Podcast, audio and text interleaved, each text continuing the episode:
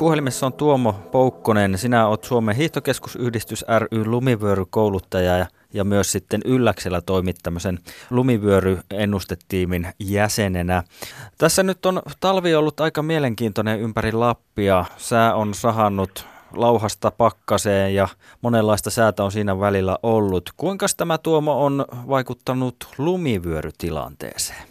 Lumivyörytilanteeseen se on vaikuttanut sillä tavalla, että kun me arvioidaan aina lumivyöryvaaraa tuleville päiville, niin tuossa kun sitä tehtiin kolme neljä vuotta sitten, niin pystyttiin hyvinkin niin tekemään sitä suunnilleen viikkotasolla. Ja se tilanne niin pysyi suunnilleen samanlaisena niin useamman päivän peräkkäin. Mutta nyt sitten kun nämä sää vaiht- säät vaihtelee niin kovasti tässä aina muutaman päivän välein, niin se on aiheuttanut sitten myöskin meille sen, että me joudutaan niin jatkuvasti päivittämään sitä meidän ennustetta sen kuulosestakin lumivyöryvaaran tasosta. Ilmatieteen laitos on tehnyt myös lumivyöryjen todennäköisyyslaskelmaa ja tosiaan kolmosessa eli huomattavassa on nyt oltu. Maanantaina on laadittu tämä tiedote ja kolme päivää nämä on aina sitten eteenpäin. Ja tässä sanotaan, että luonnolliset lumivyöryt ovat mahdollisia, ihmisen aiheuttamat todennäköisiä. Tuomo Poukkonen, mitä tämä käytännössä tarkoittaa? Kuinka varuillaan Lapi-alueella kannattaa olla? Kyllähän ilman muuta lumivyöryvaara on Lapi-alueella, kun on paljon luntia ja jyrkkiä rinteitä tuolla luonnonvaraisilla tuntureilla, niin se vaara on aina olemassa, mutta sen taso on sitten aina vähän erilainen. Ja kyllä nyt yleensä ottaen voi sanoa, että kun se siihen huomattavaksi, eli tasolle kolme menee, niin ehdottomasti pitää olla varovainen. Ja sitten niinä harvoina päivinä, kun talvo aikana joudutaan nostamaan neloselle, niin ne alkaa olemaan jo sellaisia päiviä, että kannattaa pysyä joko kokonaan poissa, taikka sitten huolehtia siitä, että on loivilla rinteillä. Sanotaanko, että jos on alle 25 asteisilla rinteillä, niin silloin saa kohtuullisen turvassa kyllä jo lasketella sellaisilla paikoilla. Niin, ketäs kaikkia nämä tämmöiset vaaratiedotteet koskee? Voisi kuvitella, että Suomessakin Lapissa niin hiihtokeskuksissa niin rinteet on aika turvallisia paikkoja, mutta miten sitten muuten? Joo, kyllä Ylläksellä ainakin niin näiden niin hoidettujen rinteiden läheisyydessä niin ei tarvitse kyllä lumivyöryjä pelätä. Mutta sitten täällä Ylläksen alueella, niin kun ollaan tässä kansallispuiston kupeessa ja kansallispuiston puolella on sitten tällaisia luonnonvaraisia tuntureita, joissa on runsaasti erilaisia reittivaihtoehtoja, jyrkkiä rinteitä ja paljon lunta, niin, niin vaarahan koskee oikeastaan kaikkia niitä, jotka niillä alueilla kulkee. Ja suurimmaksi osaksi ne varmasti täällä ovat sitten, että ne on nimenomaan vapaalaskijoita, jotka sitten haluaa sinne lähteä pehmeää lunta metsästämään. Ja sitten myöskin uusi ryhmä, joka tässä viime vuosina on lisääntynyt aika paljon, niin on lumikenkäilijät. Ja oikeastaan tämän ryhmän osalta voisikin todeta, että on hyvin todennäköistä, että heillä on vähän heikompi ymmärrys sitten siitä, että minkälainen vaara siellä jyrkässä maastossa saattaa piillä.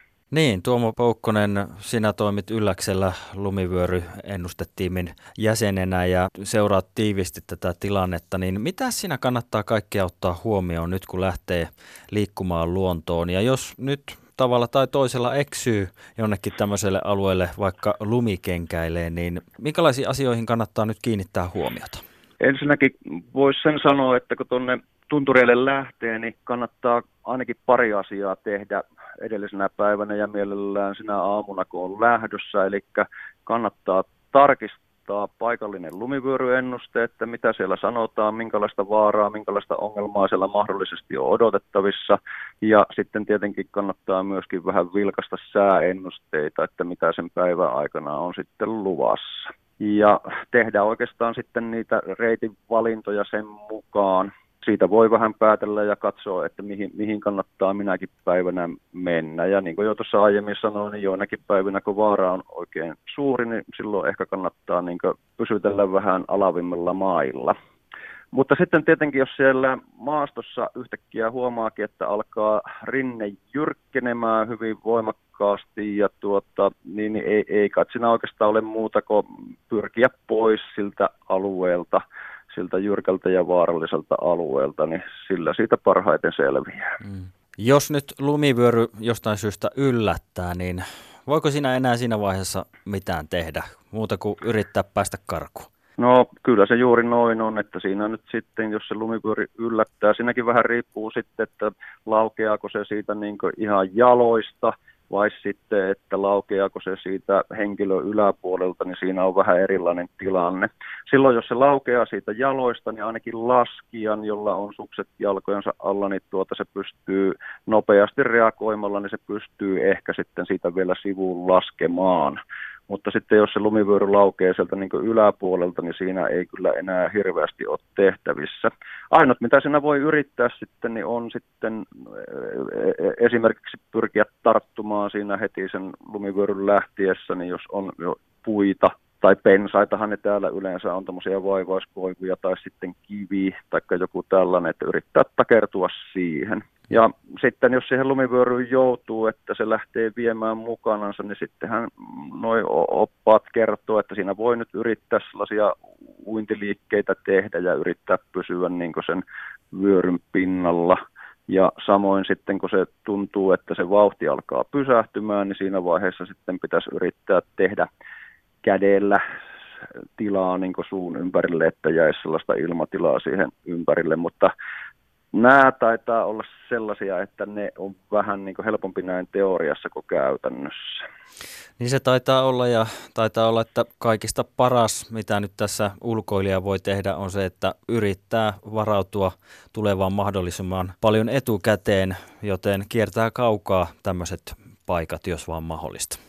Joo, kyllä se nimenomaan on, että siis suurin osa näistä tuota, se vaaran välttää parhaiten, kun ottaa asioista etukäteen selvää. Ja sitten ennen kaikkea nyt, sitten jos vapaalaskusta puhutaan, niin sitten tietenkin täytyy vapaalaskijalla olla sitten nämä turvavarusteet asianmukaiset, eli siellähän täytyy olla sitten lumivyörypiippari kaikilla laskijoilla ja tällainen sonti, koetin keppi, jolla voidaan sitten tuota sitä lumipeitettä niin sanotusti tökkiä ja etsiä sitä uhria sieltä alta. Ja sitten tietenkin lapio, että pystytään lapioimaan se kaveri sieltä sitten ylös, jos se joutuu sinne lumeen alle. Et nämä täytyy olla kunnossa aivan ehdottomasti.